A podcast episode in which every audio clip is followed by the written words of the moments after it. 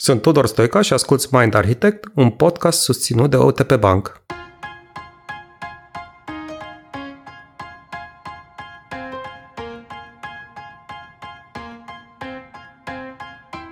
Pentru că pandemia ne-a trimis pe toți acasă, adaptarea la această nouă realitate nu e chiar ușoară.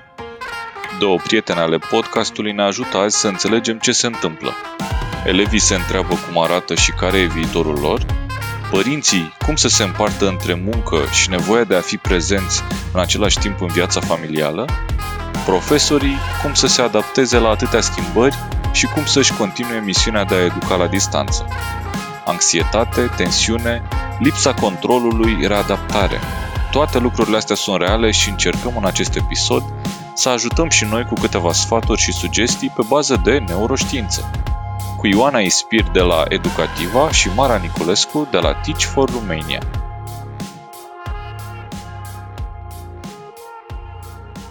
Ca să continuăm uh, ce am început săptămâna trecută, episoadele speciale dedicate etapei este bizare cu coronavirus prin care trecem, Astăzi ne-am propus să, adoptă, să abordăm uh, o temă separată, o temă care e de foarte mare actualitate pentru oamenii care au copii, adolescenți uh, care uh, dintr-o dată au trecut printr-o transformare completă, adică lucrurile și situația lor s-a schimbat uh, cu 180 de grade, totul se face virtual acum, toată lumea stă acasă, stăm unii cu alții mult mai mult, este poate ceea ce ne-am dorit, dar descoperim că pe alocuri poate că nu ne doream să fim chiar așa aproape unii de alții.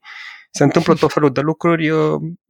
Paul, ca să pornim episodul ăsta, am rugat să ne ajute pe, cu informație de insight uh, pe două doamne. Poate ne spui un pic uh, despre cine e vorba. Da, foarte faină tema asta. E interesant cumva că am ajuns să vorbim despre lucrul ăsta în contextul corona, dar nu e neapărat doar despre asta. Alături de noi, foarte interesant e pentru noi că avem episodul cu cei mai mulți oameni la masă, avem așa, o avem pe Ioana Ispir, care este consilier educațional și de trei ani lucrează alături de Educativa, organizația din care face parte, cu elevi de liceu și studenți, pe care îi ajută să meargă la studii la universități de top din toată lumea. Două vorbe și despre Educativa, despre organizația din care face Ioana parte. Uh, e o organizație de care mie mi-e drag că fondatorul este co-orășan de ei mei, e din Ploiește Alex, Alexandru Ghiță, care a pornit firma. De mai bine de 14 ani, ei fac proiecte educaționale pentru elevi și studenți Dezvoltare personală profesională, unul din cele mai relevante de care poate mulți oameni care ne ascultă au auzit este RIUFU, Romanian International University Fair, care e cel mai mare târg de universități din sud-estul Europei.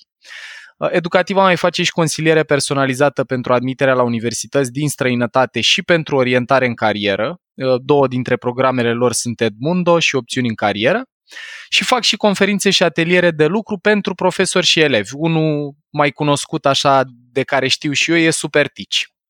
Deci, Educativa e o organizație foarte prezentă în educație în România de mai bine de 14 ani și Ioana, îți mulțumim că ai venit alături de noi să povestim despre cum putem face viața mai bună publicului vostru. Salut, Paul! Mulțumesc și eu! Cu maxim drag. Acum, alături de Ioana, o avem și pe Mara Niculescu de la Teach for Romania. Uh, eu am întâlnit-o pe Mara acum mai mulți ani când lucra la Organizația Națiunilor Unite, la programul UNDP din România, când au avut un curs împreună. Cariera Marei de atunci și până acum a dus-o prin București, Istanbul, New York, a avut mai multe emisiuni în diferite părți și uh, între timp Mara a devenit parte din Teach for Romania o să vă povestească ea mai multe despre ce face la Teach și cum uh, e viața acolo, cum a fost tranziția de la UNDP la Teach. Pe scurt, vă zic două vorbe și despre Teach for Romania, dragilor. E o organizație non-profit care se dedică credinței cum că fiecare copil trebuie să aibă acces la educație de calitate. E una din organizațiile de care mie mi-e cel mai drag Uh, Teach ce își propune să facă în linii mari, e inspirat dintr-un program, e afiliat la programul Teach for America, care a pornit în state și își propune să invite oameni care sunt profesioniști din diferite domenii, cum poate suntem și mulți din cei care producem sau ascultăm podcastul, să meargă preț de 2 ani și să predea într-o școală într-un mediu defavorizat, în fața copiilor care au poate cea mai mare nevoie dintre toți de exemple și modele de oameni faini. Uh, eu am avut ocazia să lucrez uh, cu Teach for Romania în ultimii ani uh, PCM, modelul despre care am povestit noi într-un episod din sezonul 1 și ne bucurăm foarte, foarte tare că e la masă în seara asta cu noi și Mara și ne permite să ne folosim de experiența și insight-urile culese de ea în uh, relație cu TIC și cu publicul pe care îl ajută, și anume elevi și profesori. Mara, bine ai venit! Salut, Paul, salut, Ioana, mulțumesc foarte mult! Cu maxim, maxim drag și mulțumim. Uh, ce trebuie să știți înainte să dăm drumul la episod concret e, dragilor, fetele au făcut un research destul de riguros. Uh, noi chiar râdeam de cât de mult au putut să producă insight-uri și idei de la uh, tineri, de la elevi, de la profesori și de la părinți. În râdeam, râdeam într-un sens bun, Paul. Da, în sensul râs din ăsta, mamă, doamne, cât au putut să facă în cât de puțin timp am avut. Guys, uh, invitația către fete ar fi să ne spună două vorbe despre cu cine au stat de vorbă în pregătirea episodului, ca să știți cumva cam ce public am intervievat sau de unde ne-am cules noi insight-urile pe care o să încercăm să le adresăm în episodul curent. Aș da microfonul mai întâi la Ioana, să vedem cam cu ce fel de public țintă a conversat ea. Ok, sigur. Uh, eu lucrând în consiliere interacționez uh, în mod uh, foarte direct în fiecare zi cu elevi de liceu și studenți. Dar în plan secundar interacționez destul de des și cu profesori și părinți, așa că am putut să aflu în perioada aceasta gândurile lor stările, stările cu ce da. se distrează în perioada asta. Super. Deci, Ioana o să ne aducă niște gânduri de la uh, elevi de liceu, cu precădere, deci oameni care se pregătesc să dea bac, să, dea, să, să meargă la facultate și pe care îi ajută cu plecatul, cât și părinți și profesori. Și Mara? Uh, noi lucrăm uh, preponderent cu copii și cu profesori. Și când zic cu copii, aici mă refer la copii din ciclul primar și gimnazial, deci din clasa 0 până în clasa 8 și cu profesori. În ultimele săptămâni chiar uh, am avut ocazia uh, absolut neașteptată de a intra în conversație cu extraordinar de mulți profesori din uh, România prin uh, școala pe net, un proiect pe care l-am început alături de trei alte um, ONG-uri minunate uh, din, din România, uh, încercând să răspundem practic provocărilor uh, pe care săptămânile astea uh, le-a adus profesorilor în a muta școala pe net și cu ocazia asta am avut uh, uh, am avut oportunitatea de a interacționa și de a asculta păreri, opinii de la sute de profesori din, uh, din România, iar apoi, uh, uh, deși nu intră în obiectivul nostru uh, standard, um, în ultimele săptămâni de asemenea am început să vorbim cu părinții Um, și să aducem parte din expertiza, din experiențele noastre de a lucra cu copiii din perspectiva profesorilor către adulți. Super.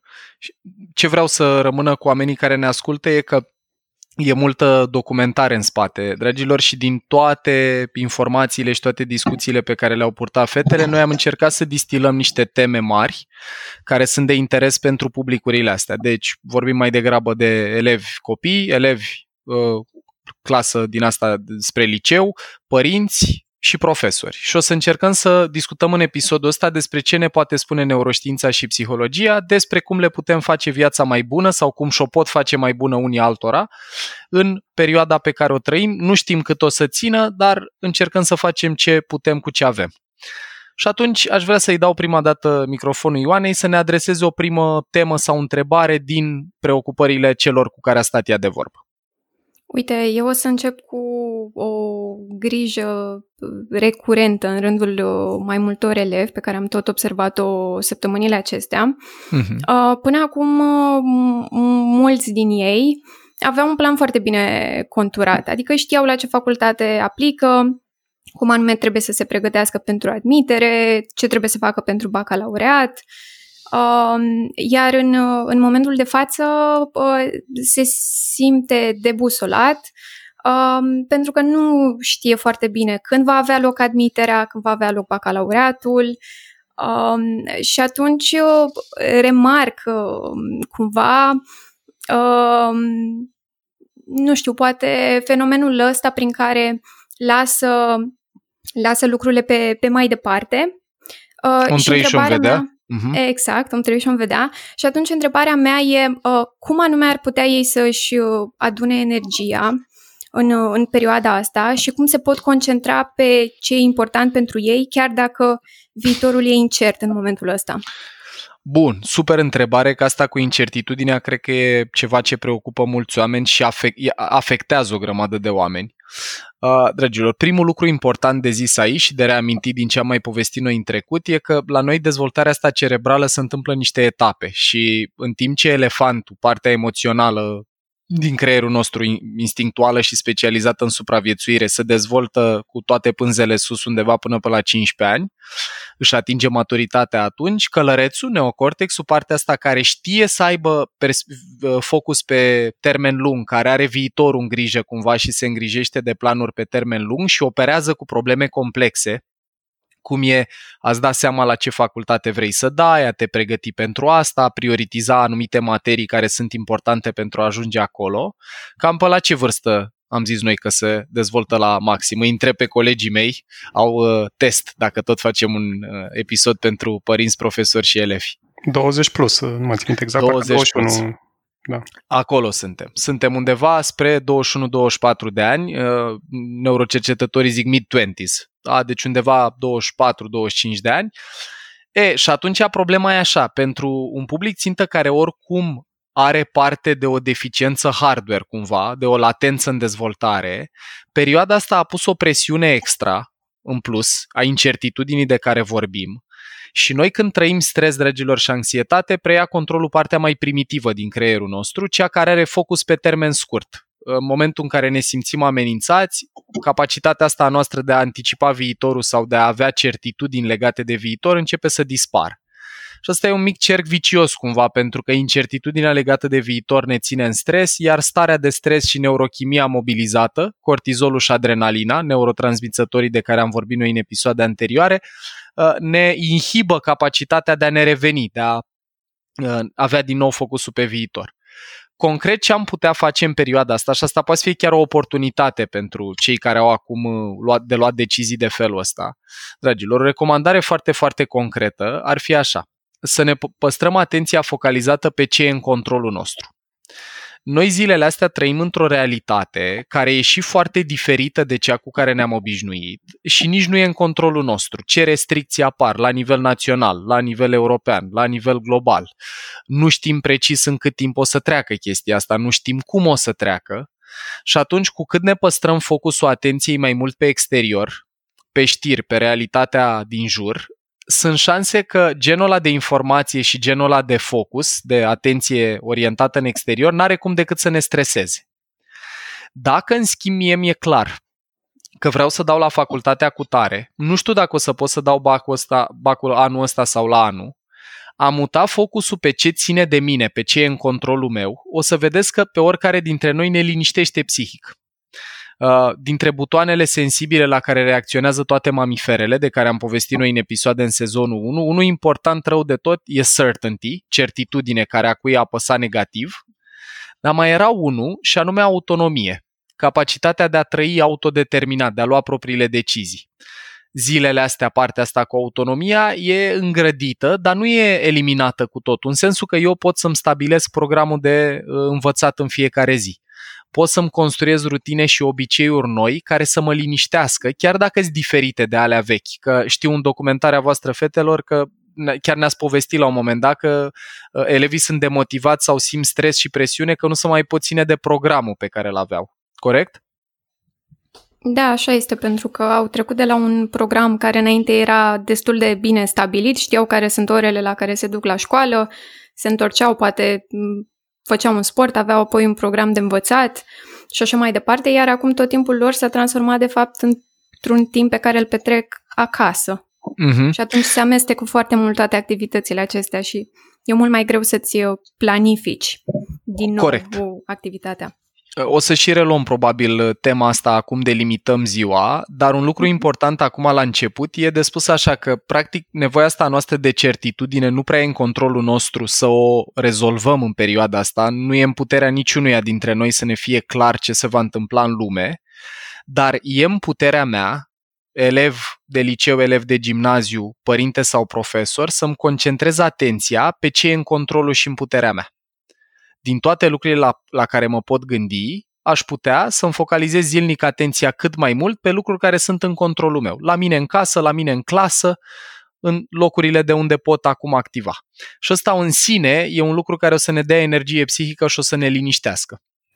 Al Uite, doilea lucru, te rog, Tudor. Scuză-mă, scuză-mă că te întrerup. Eu am trecut acum printr-o, mă rog, o situație mai personală mai neplăcută și mai nefericită și m-am trezit că la un moment dat cât de, de dragi și de nervi făceam curățenie, știi? Asta e un super exemplu. Am luat casa de, de, de, dintr-o parte într-alta și am făcut curățenie vreo patru ore, știi? Și, într-adevăr, la final eram cumva, poate și de la efortul fizic, dar cu siguranță și de la faptul că ceva ce era în controlul meu s-a întâmplat, Asta cumva e. am trecut într-o zonă mai, mai Asta serenă. Exact despre asta e vorba. Deci un lucru pe care îl face foarte, foarte uh, bine pentru creierul nostru focalizarea atenției pe ce e în controlul nostru e că reduce nivelul de stres și odată ce e redus nivelul ăsta de stres și apare o nouă familiaritate, dacă care e construită mult în jurul obiceiurilor ăstora pe care le putem controla, începe să apară și claritate mai mare cu privire la ce opțiune am, ce pot să fac, ce nu pot să fac. Mai vreau să propun o ultimă idee uh, pe tema adusă de tine în discuție, Ioana, și anume un lucru pe care îl putem face, iară care ne liniștește psihic, e să facem diferite scenarii.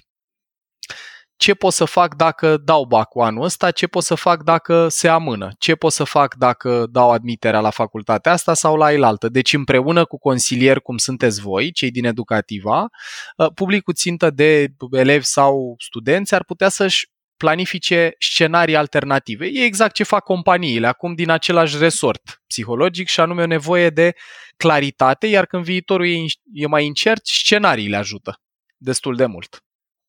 Asta ar fi așa două lucruri de făcut pe care le putem uh, lega de tema asta cu confuzie, ambiguitate, viitor incert.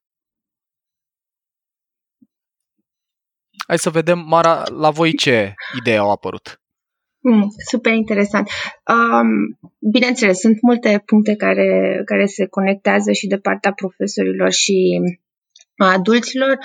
Um, discutând cu uh, diversi părinți pentru a ne documenta pe, pentru episod, uh, cuvintele pe care le-am auzit foarte des uh, despre, despre situația prin care trec în ultimele săptămâni sunt supra-solicitat, uh, depășit de situație, uh, frustrat, uh, în neputința de a avea control, de a controla lucrurile, mm-hmm. Foarte neașteptat în situația în care tu ești adultul din casă și uh, trebuie să ai situația sub control, simți că trebuie să ai situația sub control și să ai grijă de, de copii și să uh, te asiguri că, na, pe cât se poate, lucrurile merg bine. Um, cumva ce am observat este că um, adulții și ei au o dificultate destul de mare să se adapteze și să facă față stresului uh, acestei noi realități. Uh, asta, uh, pe de-o parte, uh, pare că din cauza faptului că petrecem cu mult mai mult timp acasă și spațiul ăsta de limitarea dintre timpul petrecut la serviciu și timpul de stat cu familia și timpul de uh, școală al copilului s-au contopit toate în aceeași spațiu și în același orare de timp. Iar mhm. asta duce de multe ori la uh, situații tensionate, la lipsa răbdării, la uh, reducerea toleranței în, în familie, situații cu care, pe care părinții ulterior le realizează, dar post factum. Și întrebarea ar fi, oare cum poți să anticipezi sau să gestionezi situația asta? Uh, e un context foarte complicat din punctul ăsta de vedere pentru că fiecare dintre noi ne-am trezit într-o realitate nefamiliară, practic. Elefantul nostru e foarte stresat acum că s-au schimbat și circumstanțele exterioare, job, societate și așa mai departe, s-au schimbat și circumstanțele de la noi din casă, în care suntem expuși poate la mai mult stres decât înainte, cu un copil care cere atenție tot timpul, poate tot felul de tascuri la birou și așa mai departe. Dragilor, o recomandare puternică pe care o practic și eu, vă spun din experiență personală, e să ne recalibrăm puțin așteptările. E foarte complicat în perioada asta să mergem înainte cu așteptările de a performa ca înainte, orice ar însemna performa asta pentru noi. E ca și cum dacă facem asta, mergem, uh, avem așteptări de la o mașină care nu mai are benzină și are roțile desumflate, cum e posibil să ne simțim zilele astea, să performeze ca o mașină de curse proaspăt scoasă din service. Deci primul lucru pe care e util psihologic vorbind să-l facem și în relație cu propria performanță, dar și în relație cu așteptările pe care le avem de la copii, fie că suntem profesori, fie că suntem părinți, e să recalibrăm un pic așteptările. Adică dacă înainte mi se părea legitim să poată să stea două ore să învețe fără pauză, acum când stă deja de trei săptămâni în casă, poate mut baremul de la două ore la o jumătate de oră, după care un pic de activitate fizică, după care iar mai învățăm, după care poate facem ceva împreună, după care iar învățăm.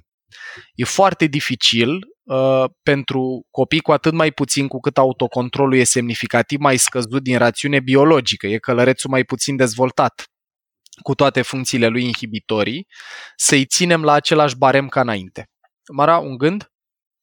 Mi se pare foarte interesant ce spui, Paul, mai ales uh, din perspectiva că la job poate că acum simțim un pic mai tare presiunea de a performa chiar mai bine, de a fi mai uh, rapizi, de a răspunde într-un mod relevant situației de criză în care ne găsim și așteptările pare că în mod contraintuitiv uh, cresc mai degrabă decât uh, să se domolhească în contextul în care suntem. Descrii E frumos ce descrii că sintetizează foarte bine climatul psihologic în care pe noi ne-a prins uh, momentul ăsta cu coronavirusul. Dragilor, noi suntem într-o țară în care elefantul nostru are niște apucături competitive, perfecționiste și așa mai departe. Sunt tot tipare de gândire, filtre, cum le-am numit noi în episoade anterioare, pe care le învățăm când suntem relativ mici. Și acum realitatea e că dacă eu eram obișnuit, de exemplu, să fac totul impecabil și fără greșeală și trăiesc într-un mediu cu presiune psihologică în plus, de la sănătate fizică, la insecuritate legată de viitor sau financiară, la un copil care cere tot timpul atenție pe care eu nu pot da. Călărețul nu face multitasking și în timp ce sunt atent la conferința de la birou, nu pot să fiu atent cu performanță și la copil sau invers cel mai, uh, cum să zic, de igienă lucru pe care îl putem face pentru mintea noastră e să conștientizăm faptul că viața nu arată ca înainte, nu e aceeași realitate și atunci la o modificare în exterior e importantă și o recalibrare sau o modificare de așteptări în interior. Ăsta e cel mai valoros lucru pe care îl pot recomanda aici. Acum, părinților care se simt copleșiți de nivelul de energie al copiilor lor și aici în mod particular pun focus un pic și pe publicul cu care lucrează TICI, pentru că copiii din mediile defavorizate, dragilor, e posibil să fie avut parte oricum de interacțiuni parentale mai agresive, care să nu le, adică faptul că ești blocat cu părintele în familie nu e o sursă de liniște zilele astea pentru toată lumea. mai ales în contextul ăsta în care poate avem și o doză de stres extra când stăm acolo cu mulți oameni la oaltă, un lucru folositor pe care îl pot face părinții, recomand două idei aici, care ambele merg în mod particular cu copii mici.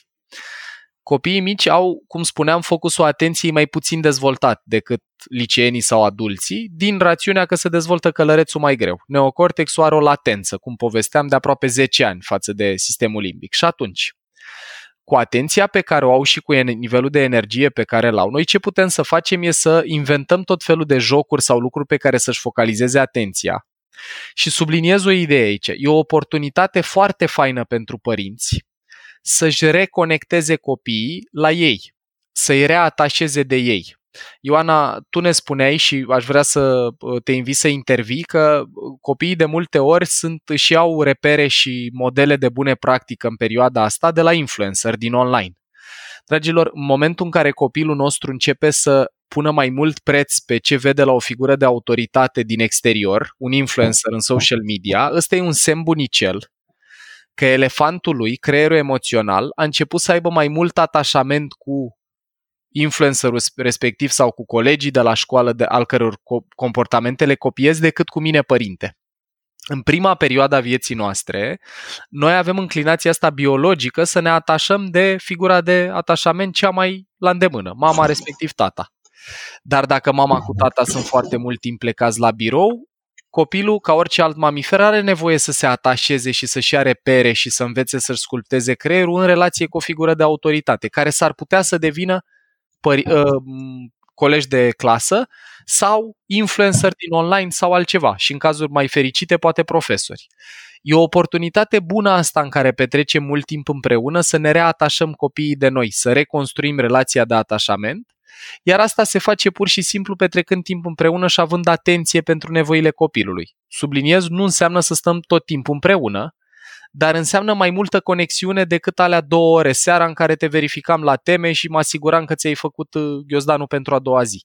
Deci e și o oportunitate faină în perioada asta și recomand și o carte aici, Hold On to Your Kids. E o carte foarte faină care vorbește despre a ne reconecta copiii la noi, și nu avem noi timp în episodul ăsta să vorbim despre cât de important e atașamentul. Am vorbit în sezonul un pic, unul un pic mai mult. Dar asta e o, e o oportunitate bună de care putem profita zilele astea. Ioana, la voi ce mai era pe tapet? Ce idei au mai apărut sau ce provocări? Interesante uh, exemplele acestea pe care le dai, Paul. Um, și referitor la timpul acesta petrecut împreună, uite, um, când vine vorba de uh, liceeni mai ales, uh, ei acum petrec uh, o bună parte a zi, dacă nu chiar toată ziua, alături de părinți, ceea ce nu se întâmpla neapărat înainte. Uh-huh. Și asta înseamnă că părinții le pot uh, observa mult mai bine, nu știu, obiceiurile de, de învățare și așa mai departe. Uh, și poate și pentru că nu sunt obișnuiți să stea împreună uh, toată ziua și să, să vadă cum, cum lucrează poate uh, elevul de liceu, uh, se, se creează câteodată presiuni suplimentare, pentru că părinților li se pare poate că scapă situația sub control, mai ales că în perioada aceasta elevii nici nu sunt notați și atunci nu există nici reperele astea exterioare. da, care, uh, care și, îi linișteau. Da, îi linișteau. Uh, și atunci uh, se, se creează tensiunile acestea în familie, care vin și pe un fond uh, cu o presiune deja existentă, pentru că suntem poate un pic mai uh, anxioși și mai nervoși pentru că stăm în casă toată ziua. Mm-hmm. Uh, și atunci întrebarea mea ar fi cum facem să putem să gestionăm presiunea asta pe care o pun părinții uneori și cum facem să evităm poate conflictele care pot, uh, pot să iasă la iveală. Mm, eu aș zice că o poziționare mai bună în relație cu tema asta e cum putem să gestionăm conflictele, pentru că, guys, din păcate, creierul nostru are o reacție adversă de apărare la orice e nou. Și atunci, pentru un părinte, mai ales un părinte care avea niște indicatori de performanță pentru copil foarte binari, și anume notele. Notă mare, notă mică, atât înțelegeam. E dificil să văd rutina lui, e exact cum descrieți voi, e potențial stresant să văd că atunci când trec pe lângă camera lui stă pe telefon sau face, nu știu, sport sau flotări sau să joacă cu mingea sau să joacă pe PlayStation, în loc să învețe. Acum, mențiunea importantă aici pe care aș, m-aș bucura să o trăim de ambele părți, și elevii să înțeleagă un pic mai bine părinții și părinții elevii, e de următoarea natură. În momentul în care se întâlnesc două generații, ce se întâmplă în creierul oricărora dintre noi e că apare o ciognire de filtre. Filtrele astea înseamnă valori, credințe, ă, ierarhia priorităților, lucruri din registrul ăsta. Deci să ciognesc două universuri. În contextul în care suntem și blocați în casă, e o strategie psihologică foarte bună să mă uit cu curiozitate la obiceiurile ăluilalt și să încerc să înțeleg ce e important emoțional pentru el. Ăsta e un lucru pe care, în mod particular, părinții îl pot face cu copiii. Deci copilul meu când stă de vorbă pe, nu știu, TikTok sau cum să mai numesc aplicațiile, cu un prieten sau când face Snapchat sau altceva, ce nevoie are de fapt? ce emoțional ce caută să-și ia și s-ar putea să descoperim, dacă ne uităm cu curiozitate, nu cu judecată, că pentru copilul nostru care a crescut cu tabletă sau telefon, deci digital native, s-a născut conectat la tehnologie, tehnologia asta și aplicațiile de care vorbeam îi permit ca în continuare să fie conectat la cercul lui social. Eu mi-aduc aminte și din experiență personală, când trecea maica mea pe lângă camera mea când eram în liceu, tot așa în preajma bacului și în zona respectivă, mama trăia foarte mult stres când vedea că, nu știu, mă jucam Counter-Strike la vremea respectivă. Ce nu știa maică mea e că în căștile mele eu ascultam piese de teatru pe care trebuia să le învăț pentru bac. O scrisoare pierdută de ale carnavalului și altele. Deci eu găsisem un mod foarte nefamiliar pentru elefantul mamei mele, care era în mod particular elefantul din casă preocupat de școală. Tata era mai puțin uh, atent la zona asta. Și atunci, uh, de asta spun eu că e util să ne uităm cu un pic de curiozitate la rutina copilului și să înțelegem că un organism, ca să învețe bine, și subliniez organism, deci nu vorbim neapărat de un copil la o anumită vârstă, are nevoie de un complex de împrejurări. Cel mai important pe care îl numesc aici e siguranță psihologică. Deci dacă eu sunt părinte și vreau copilul meu să învețe mai bine, cea mai proastă strategie este să-l fac să se simtă amenințat în prezența mea. Am vorbit noi și în episodul cu copilul care fumează, uh, din podcastul nostru în sezonul 1, că dacă atunci când vezi un comportament pe care nu ți-l dorești și mai ales comportamentul ăla uh, îl afli, cum să spun, pentru că copilul îți spune adevărul, întreb tata cât ai învățat azi și zice am citit trei pagini. E inadmisibil cum e posibil așa ceva, tu nu ești conștient ce o să se întâmple cu viitorul tău. Ce îl învățăm în momentul ăla pe copil, că elefantul învață prin repetiție și asociere, e să nu mai spună adevărul. Nu e să învețe mai mult. Dacă, în schimb, și aici e strategie concretă pentru părinți, pot să leg lucru pe care eu mi-l doresc, și anume mai mult timp de studiu, de ceva de care copilului îi pasă deja, tata, dacă vrei să mergi la facultate alături de colegii tăi, ori în București, ori în altă țară, cum e uh, situația celor care pleacă cu ajutorul vostru de la Educativa Ioana, dacă pot să leg învățatul de ceva de care lui îi pasă, băi, dacă vrei să fii cu prietenii, e important să te pregătești încă de acum. Probabilitatea să reușesc să-l angajez în activitatea respectivă e mult mai mare decât dacă fac uz strict de amenințări, pentru că amenințările îl vor învăța să mă evite pe mine nu să facă mai mult din ce mi-aș dori eu să fac.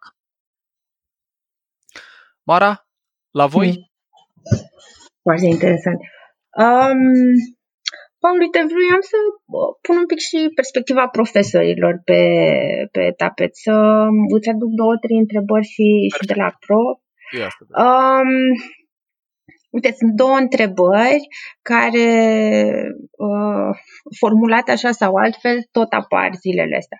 Prima e uh, cum fac să capăt și apoi să mențin atenția copiilor atunci când mut orele pe internet. Uh, pot să dau și niște, și niște context, dar să spun și a doua pe care am, uh, pe care am tot uh, reperat-o. Deci, Ce platformă așa. să folosesc? Deci, unul, uh, cum pot să capăt și să mențin atenția, atenția copiilor pe platformă? internet uh-huh. și doi, ce platformă. Și acum, la uh, întrebarea cu atenția, puțin background-ul este, așa cum a zis și Ioana, că pe de-o parte nu există note, da? deci este o recomandare aceasta de a face ore pe, pe internet, de a menține uh, contactul cu copiii pe internet. Uh-huh. Uh, deci nu, nu mai avem uh, să zic, sistemul acesta uh, uh, formal în care se întâlneau profesorii și elevii da, și da. apoi uh, atunci când mulți orele pe internet um, nu mai ai o relație emoțională, nu, nu poți să um, cultivi o relație emoțională cu copilul, nu ai prezență cu elevul în clasă, da, ceea da. ce înseamnă că vezi foarte puțin din interacțiunea cu el. E, și în contextul ăsta, întrebarea e cum, ce să facem cu atenția copiilor, cum o înțelegem, ce facem cu ea. Aici vreau să fac eu o demarcație între copii clasa 5-a, clasa 8-a, respectiv copii 9-12. Din aceeași uh-huh. rațiune cu care am și început episodul, și anume e o mică diferență de dezvoltare cerebrală. Cu cât sunt mai pui, cu cât sunt mai mic, cu atât partea din creierul meu care poate controla focusul atenției respectiv partea care poate inhiba porniri emoționale, cum ar fi să dau drumul la joc sau să mai stau un pic pe telefon, e mai slab dezvoltată. Ăsta e în mod particular cortexul prefrontal, care exercită funcții inhibitorii, e parte din călăreț, din neocortex, și la copiii mici e și mai slab decât la adolescenți. Acum, în cazul adolescenților, un lucru pe care îl putem face e ce spuneam mai devreme. Asta merge și cu adolescenți și cu adulți, și anume să legăm ce prezentăm de ceva de care copiilor le pasă. Și o să dau un exemplu foarte palpabil aici, cred că l-am mai numit eu într-un context sau altul. Guys, eu m-am apucat de studia psihologie. Nu când am avut-o ca materie la școală, pentru că nu mă interesam o particular să învăț ca să iau nu știu ce notă la materia respectivă, cum e cazul multor copii. Ci pe mine ce mai, când m-a a început să mă intereseze subiectul a fost când m-am îndrăgostit de o colegă de clasă pe care vroiam să înțeleg cum pot să o fac să mă placă. Deci elefantul meu a avut o miză emoțională acolo foarte palpabilă pentru mine, și anume să o fac pe Cătălina să mă placă, iar psihologia a fost o unealtă, am văzut eu nu știu ce film cu cineva care era seducător, nu știu ce, și aia mi-a plantat în cap ideea, bă, știu să încerc să învăț mai multe despre minte. Și eu așa, de exemplu, în clasa 12 am citit prima dată despre programare neurolingvistică, despre NLP, care e ceva ce, da, acum e folosit și în companii, e o metodologie foarte faină, dar interesul nostru urmează preocupările emoționale. Deci atenția noastră urmează direcția de ce ne pasă emoțional. Și atunci, și în cazul adolescenților și în cazul adulților, e exact ce fac și eu în sala de training și poate mulți oameni care ne ascultă au început să frecventeze podcastul nostru și le mulțumim cu maxim drag pentru că au găsit utilitate emoțională. Elefantul lor a zis, băi, e interesant, asta îmi rezolvă o problemă. Și așa a reușit călărețul lor să țină atenția focalizată pe ce discutăm în podcast, de exemplu. O să vorbesc un pic acum și despre uh, lucruri pe care le putem face online pur și simplu, dar era important să facem separarea asta între mai degrabă clasele 9-12 adolescenți adulți versus copiluți mai mici, unde, mai zic o idee, dragilor, cu cât expunem copiii la tehnologie mai devreme, deci aici apare un mic handicap pentru oamenii care sunt digital natives și, dragilor, e important să vă înțelegeți creierul. Uh, pentru dezvoltarea noastră cerebrală, momentele de pauză, de plictiseală, când stăteam și ne uitam pe pereți și ne imaginam lucruri, momentele în care după ce citeam, de exemplu, nu știu, din Baltagu, Enigma Otilie, Ion sau altceva, nu mă puteam arunca instantaneu în tabletă sau telefon, mă rog, în mod particular când eram noi în școală pentru că nu existau, dar aveam un spațiu de reflexie. Ce se întâmplă atunci în creierul nostru e că se întâmplă tot felul de procese faine de dezvoltare imaginația, vizualizarea, plictiseala când ne zboară mintea sunt momente foarte utile în dezvoltare cerebrală, odată pentru că ne ajută efectiv să integrăm regiuni diferite din creier, să uh, imaginați-vă storytelling-ul, de exemplu, povestitul, e una dintre activitățile care activează cele mai multe regiuni corticale odată, simultan. De asta iubim să ascultăm și să spunem povești. Dar dincolo de asta, mai e un aspect foarte valoros, că momentele astea de plictiseală, pe care copiii poate le trăiesc acum. Înțeleg din documentarea voastră că unii chiar, unii dintre părinți sau profesori resimt intens plictiseala asta a copiilor. E ceva ce trebuie să învățăm ca părinți și profesori să tolerăm, pentru că e folositoare cerebral, dragilor. Dacă m-am născut digital native și în momentul în care mă plictiseam am avut oricând acces la o tabletă sau la un telefon care ce face la nivelul creierului când primesc notificări, mesaje, când mă uit la filmulețe, e că se eliberează ce neurotransmițător, ce hormon? Întrebare test pentru colegii mei. Dopamină. Yes. Nota 10. Tudoria 10 azi. Se eliberează dopamină, guys, și dopamina asta ne dă o senzație de plăcere, de bine. E, dopamina asta noi nu o puteam lua când eram copii, citind o carte până la final să vedem cum să termină, nu știu, Cireșarii sau mai târziu Harry Potter sau altceva, pe când dopamina asta, dacă ce aud la ora de chimie e plictisitor, pot instant să pun mâna pe telefon și să văd ce mesaj au mai dat prietenii mei ăsta e un moment bunicel de a conștientiza cam unde suntem și vorbesc aici și pentru tineri, nu doar pentru părinți. Dragilor, dacă vă plictisiți foarte repede și observați că vă zboară gândul instantaneu de la un lucru la altul, o prescripție nemedicală, dar foarte cu drag de voi și cu uh, date în spate, e să încercăm să limităm perioadele de timp pe care le stăm conectați la tablete sau telefoane și subliniez în mod particular perioadele petrecute în social media. Asta e recomandare pentru uh, tinerii care ne ascultă. Pentru părinți și profesori, dragilor, vă spun concret, în online, eu am început de câteva săptămâni să țin cursuri online, nu sunt preferatele mele, dar mai bine așa decât să nu mai putem uh, lucra și dezvolta. Un lucru care ajută foarte mult, uh, vă spun două tips and tricks simple. Unul dintre lucrurile astea este să aveți conținut care se schimbă permanent. Deci, dacă avem doar slide-uri, să fie animate. să nu fie mult text pe un singur slide, pentru că în momentul ăla m-am uitat odată peste el. Oricum, atenția noastră nu poate să urmărească și imagini și sunet simultan și atunci ori o să citesc ce e în slide, ori o să-mi ascult profesorul. Deci, materiale care se schimbă, de la slide-uri la filme, la exerciții, la alt slide, la o imagine, la alt film, e ceva ce vă promit că o să capteze atenția mai bine, varietate în conținut sau variație în conținut, unul la mână, și doi, momente de interacțiune în care le punem întrebări, îi rugăm să răspundă pe chat, uh, facem, uh, nu știu, poate glume cu ei, facem concursuri cu ei. Există și o aplicație, poate colegii mei știu mai bine, Mentimeter sau așa ceva, cred că se cheamă, unde poți să faci sondaje în timp real, să întreb câți dintre voi trăiți cu tare lucru, câți dintre voi sunteți îndrăgostiți acum și să voteze și să legăm răspunsul lor de e, azi vom avea o lecție despre doi oameni îndrăgostiți, Felix și Otilia se cheamă ei, și prietenul lor Pascalopol, de exemplu.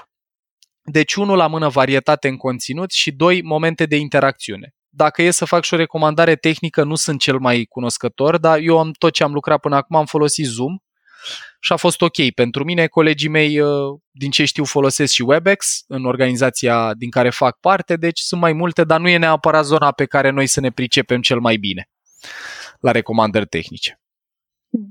Cum sună până aici? Sună, sună super interesant și foarte, foarte practic. Um, uite și dacă, dacă tot am ajuns la aplicații, asta îmi dă posibilitatea, îmi ridică la fileu uh, posibilitatea de a pune a doua întrebare, de a da substratul de la a doua întrebare, asta cu uh, ce aplicație să, să folosesc. Um, dacă acum trei săptămâni jumate uh, întrebarea ce aplicație să folosesc însemna uh, spuneți-mi o aplicație pe care aș putea să o folosesc ca să iau legătura cu, să țin legătura cu uh, elevii. Uh-huh. Acum, întrebarea asta înseamnă pe care dintre aceste foarte numeroase resurse și aplicații ar trebui cel mai bine să le folosesc pentru a-mi duce cursurile online. Deci, cumva, uh, nivelul de Uite, informație e foarte mare da, da, și, și greu de navigat. Exact. Iar creierul nostru obosește când când îi dăm foarte multă informație și apare consum psihic puternic și s-ar putea să nu mai avem energie să facem ceva până la final. Uite, pun o idee pe masă, nu știu cât de realizabilă e, dar eu asta aș face uh, dacă aș fi în situația lor. Eu aș întreba, aș face un sondaj și în rândul copiilor și aș întreba, guys, ce aplicație v-a plăcut cel mai mult? Și aș face un sondaj din ăsta pe Mentimeter sau altceva și aș invita să voteze pe ce aplicație vor să lucrăm, pentru că în momentul în care simt că mi se cere părerea, sunt mult mai angajat și mai atașat de rezultat decât dacă să iau decizii fără mine. E o potențială idee uh, de folosit apropo de alegerea unei aplicații pe care să interacționăm și Mara ce ai întrebat tu mai duce cu gândul la ceva. Asta e o recomandare și pentru prof și pentru părinți. Dragilor, dacă oricum avem un public țintă care e atașat de aplicații și de dispozitive online și de comunicare digitală, un mod fain de a interacționa cu copilul vostru sau cu elevul vostru poate să fie dacă sunteți prieteni, nu știu, pe Facebook, pe Instagram cu el sau WhatsApp sau altceva, să intrați un pic în lumea lui. Uh, eu am văzut poze foarte faine pe care și le trimit părinți cu copii, părinți mai degrabă cu, de, cu o mare deschidere la noutate și copii vorbesc mai mult în zona asta a liceului, în care își fac poze din camere diferite din casă, își pun filtre din astea în care tata îți preface că e șoricel și te roagă să înveți. Deci dacă ieșim un pic din uh, papucii de uh, părinte sau profesor cu ierarhie, cu autoritatea pe care o dă fie relația, fie poziția, și intrăm un pic în lumea lor, într-o lume familiară lor, s-ar putea să găsim mult mai multă deschidere decât dacă încercăm să-i tragem în lumea cu care suntem noi obișnuiți. S-ar putea să avem niște ghizi mai buni în prezență în persoana copiilor noștri decât putem fi noi pentru ei într-o perioadă în care totul se întâmplă mai mult în mediul cu care ei sunt familiari, nu noi. Și atunci eu ca părinte sau profesor pot să mă uit la asta ca la o amenințare sau ca la o oportunitate să las pe fimiu sau pe fie mea să-mi fie ghid în universul ăsta digital, lucru care o să și lege relația, o să ne apropie, dacă îi zic ea mă arată și mie tata, ce mai găsi mișto pe net? Ce ți s-a mai părut fain azi? Cum comunici cu prietenii? Important, sublinieze ideea de siguranță psihologică, deci când se întâmplă interacțiunile astea să n-am senzația că mă verifici, ci ce am nevoie să simt eu uh, tânăr e că, băi, ești autentic curios. Chiar vrei să vezi un pic din universul meu. Uh, eu aș vrea să mai zic uh, ceva ce scuze că vă întrerup. Uh, deși e cam la spartul târgului, bănuiesc că toată lumea a găsit o soluție până acum, mm-hmm. dar vreau să zic că Cisco, împreună cu mai multe companii, au un program pentru școli gratuit. Deci cine are nevoie de WebEx pentru cursuri online și așa și de setup și de suport din partea companiilor. Există o pool destul de mare de voluntari care oferă ajutor pentru setup și pentru a face lucrurile să meargă. Dacă aveți întrebări, vă rog să ne contactați. Deci putem uh, să Perfect. vă ajutăm să, să obțineți astfel de conturi gratuite. Ioana, pe la voi da. ce uh, preocupări? Uh, uite, pe mine discuția asta despre multitudinea de informații pe care o au la dispoziție pe care o au disponibilă și profesorii și elevii, uh-huh. uh, mă duce cu gândul la altceva. Uh, am auzit uh, mai multe persoane uh, care se plâng cumva că au probleme de, de adaptare și de găsire de soluții care să funcționeze în online. Și um, asta vine într-un context în care în, în momentul de față nu mai există delimitări între timpul nostru profesional, cel școlar, cel personal și așa mai departe.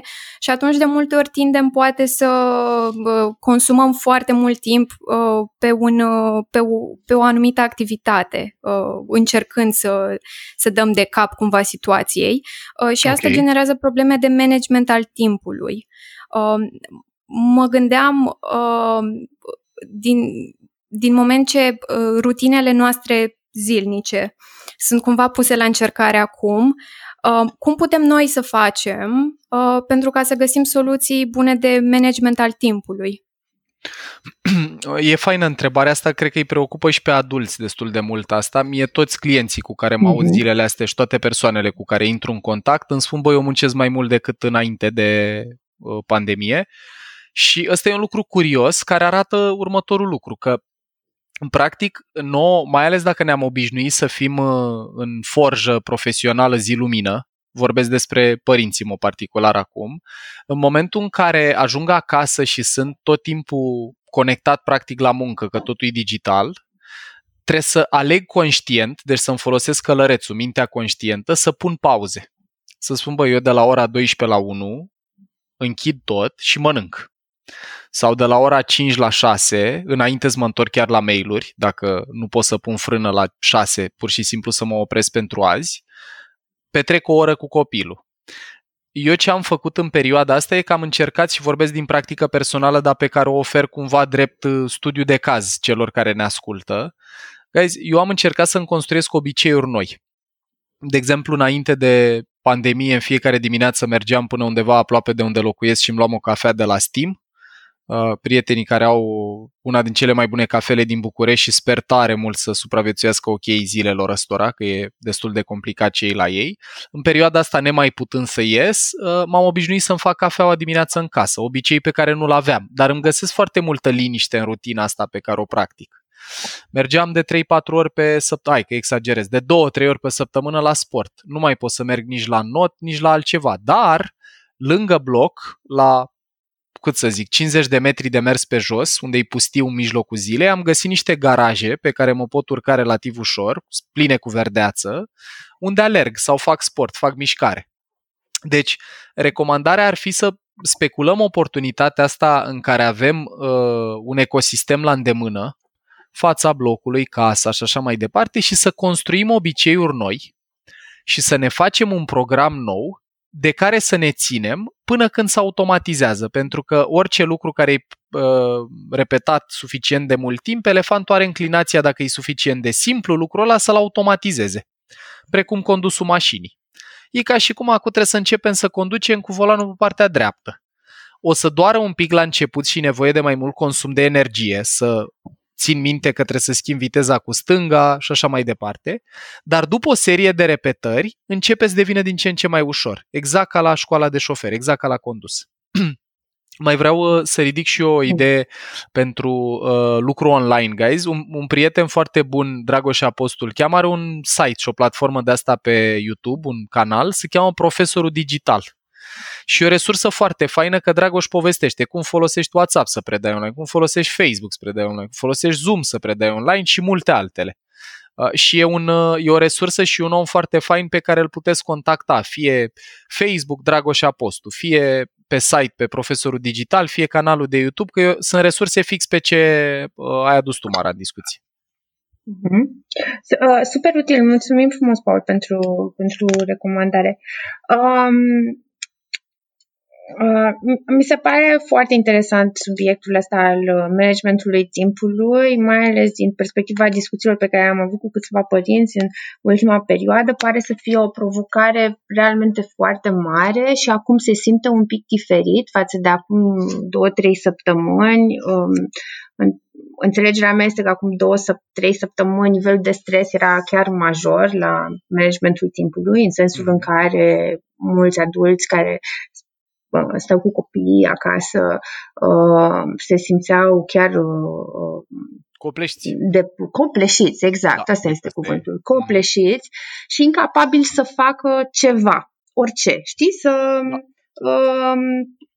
da. uh, e un obiectiv de pe lista de lucruri de făcut de pe ziua respectivă, iar acum lucrurile înțeleg că s-au mai îmbunătățit, uh, dar să construiești o rutină e foarte diferit de a asculta sfaturi despre elemente ale rutinei. Adică uh-huh. cumva uh, am, am primit inputul ăsta că sunt o grămadă de resurse, există informații, sfaturi pentru, pentru părinți despre cum să, se, cum să se descurce și cumva ai senzația că numai tu parcă nu poți să te descurci, că numai tu nu știi cum Ce să ții situația sub, sub control.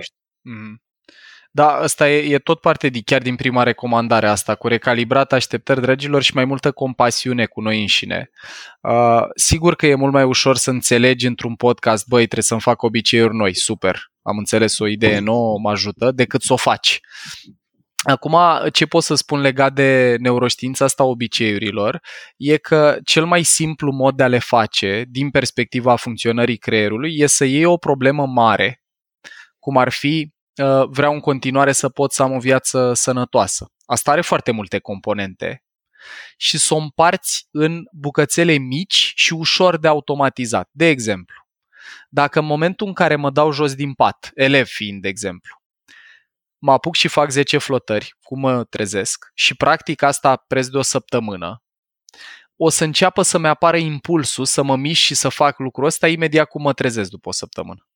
Dar e o mică bucățică din toată tema trai sănătos sau să arăt bine. După care, când mă duc în bucătărie, în loc să aleg să mănânc, nu știu, cereale cu lapte, zahăr cu carbohidrați, pot să aleg să mănânc un fruct, de exemplu, lucru pe care poate la școală nu-l făceam. Mâncam, eu mi-aduc aminte, mâncam napolitane viva și beam cola. Deci, micromodificările astea puse una lângă alta, dar practicate zilnic, deci lucru esențial de înțeles despre formarea obiceiurilor e că e nevoie de practică zilnică. Dragilor, e mult mai important să facem alea 10 flotări în fiecare dimineață cum ne trezim, decât să nu facem nimic o zi, în altă zi fac o oră sport, după care următoarele două zile iau pauză, după care a treia zi alerg. Creierul nostru, ca să consume mai puține energie și să dispară din stres, are nevoie de familiaritate și de automatizare. Și marea un motiv pentru care probabil că stresul a scăzut pentru părinți față de acum trei săptămâni, indiferent cât de bine își pot gestiona timpul, e că elefantul nostru are înclinația, creierul ăsta emoțional, să se relaxeze când lucrurile devin familiare. Ori mm. acum trei săptămâni, tot ce trăim acum era mult mai nefamiliar decât e acum. Acum măcar știm, bă, trebuie să stau în casă, pot să mă aștept că pe la ora 1 apare copilul și țipă și așa mai departe. Deci chiar dacă e neplăcut, odată ce devine predictibil, creierul nostru se relaxează. Deci o să am mai povestit noi în episoade anterioare că elefantul în mod particular, el nu caută neapărat să ne fie bine, el caută să ne fie familiar. Și familiaritatea aia câteodată poate fi chiar ceva nasol. De exemplu, dacă eu m-am obișnuit să-mi iau uh, relaxare fumând la birou, ieșind la pauza de țigară, s-ar putea când sunt acasă să fac același lucru sau dacă nu vreau să mă vadă copilul fumând sau să-l expun la genul ăsta de obicei, s-ar putea să mă trezesc că trebuie să inhib o pornire pe care o aveam dinainte de izolare și acum cum reușeam eu să mă calmez prin intermediul, nu știu, fumatului sau a conversațiilor cu colegii, trebuie să-mi găsesc alte supape. Și ăsta e un lucru foarte important, sigur că nu-l rezolv un episod de podcast și atât, dar, guys, e foarte important să fim cât putem de conștienți de sine în perioada asta, adică să ne concentrăm pe cât posibil la a observa ce trăim și ce simțim. Uite, eu pot să vă dau și un exemplu personal apropo de pe ce să avem focusul atenției. Mie mi-e foarte clar că eu am nevoie de interacțiune socială. Sunt extrovert, eram obișnuit să stau șapte ore în fiecare zi în sală cu oameni în, în cursuri. E, ce, știind asta despre mine, deci știind nevoia asta emoțională pe care o trăiesc, lucru care e extrapolabil la orice altă nevoie pe care poate o trăiesc părinții, profesorii sau elevii, mă îngrijesc ca în fiecare zi, cum e iată și conversația noastră de când tragem podcastul ăsta, să am momente de interacțiune cu diferiți oameni, care pe mine mă încarcă psihologic, îmi dau energie pozitivă.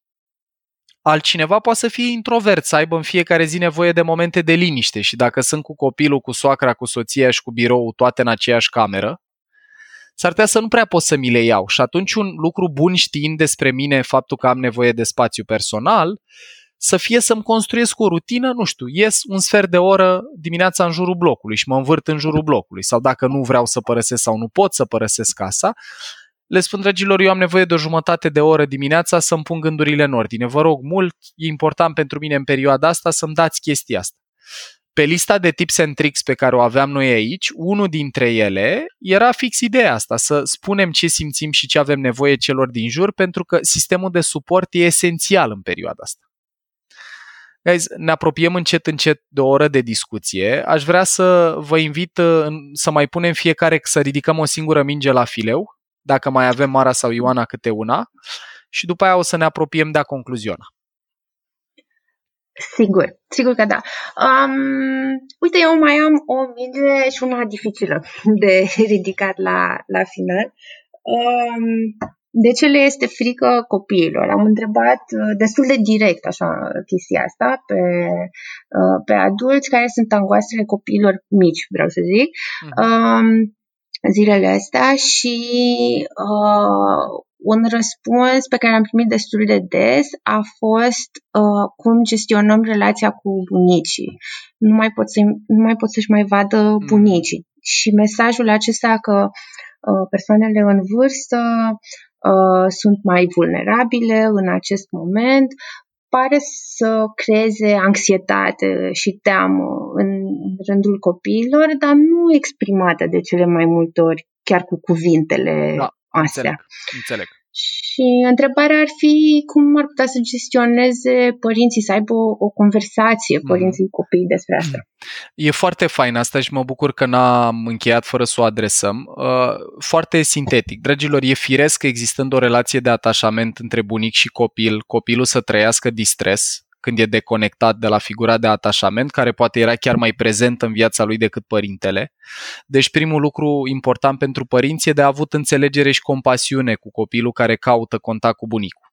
După aia, E important să explicăm copilului care e situația la nivelul de înțelegere de care e capabil călărețul lui deci, pentru uh, elevi de liceu e mult mai ușor să vorbim despre date, despre probabilități și lucruri de felul ăsta. Pentru puiuții mai mici e mai greu să vorbim în registru ăsta, dar un lucru care ajută în ambele cazuri e în momentul în care apare focusul atenției din partea copilului pe uh, probleme de sănătate, poate ale bunicilor sau pe vulnerabilitatea lor, să-i reorientăm atenția către ceva ce e în controlul lui. De exemplu, dacă ți-e dor de bunică, hai să o sunăm.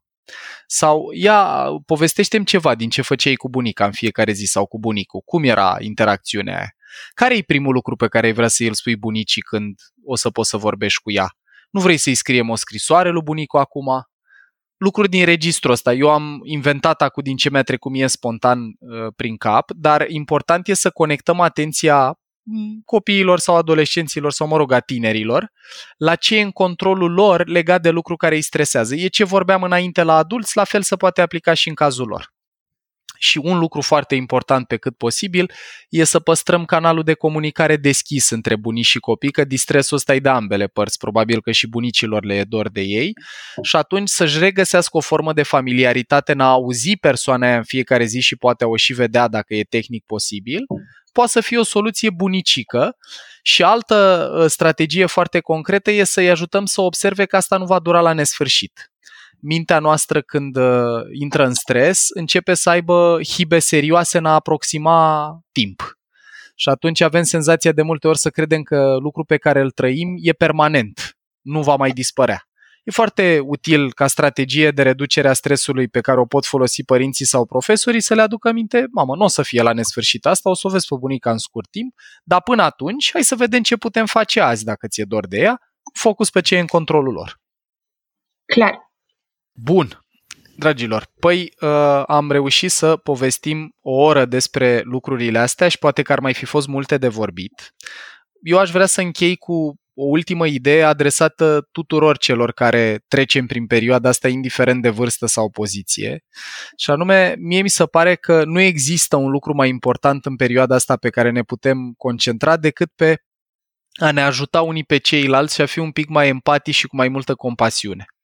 Știu că e presiunea asta psihologică din toate părțile care trage de noi în toate direcțiile, dar ce a arătat cel mai lung studiu din istoria omenirii, cel făcut de Harvard, Harvard Grand Study, parcursul a 90 de ani, e că lucru care contează cel mai mult în calitatea resimțită asupra vieții, deci în cât de bine ne simțim și cât de bine trăim, e calitatea relațiilor pe care o avem cu ceilalți oameni. Eu de asta mă îngrijesc în fiecare zi. Personal e strategia mea de supraviețuire pe timp de pandemie să fiu aproape de oamenii din viața mea, de Alexandra, de părinți, de prieteni și prin extensie de voi cei care ne ascultați, că am prins mult drag uh, de comunitatea pe care am construit-o împreună aici și vă invit să aveți focusul cel mai mult pe relație în perioada asta și să fiți mai îngăduitori cu voi pe partea de task. Nu e o perioadă în care trebuie să prosperăm uh, profesional, e o perioadă în care trebuie să supraviețuim cât mai onorabil și mai bine, personal și relațional. Vă mulțumesc maxim, fetelor, că ați fost alături de noi aici. Mulțumesc și colegilor mei Vă că ne-au mulțumim ajutat. foarte mult. Pe fast forward să organizăm asta și vă doresc multă, multă sănătate, călăresc puternic, elefant iubit. Mulțumim, Paul. Mulțumim foarte mult.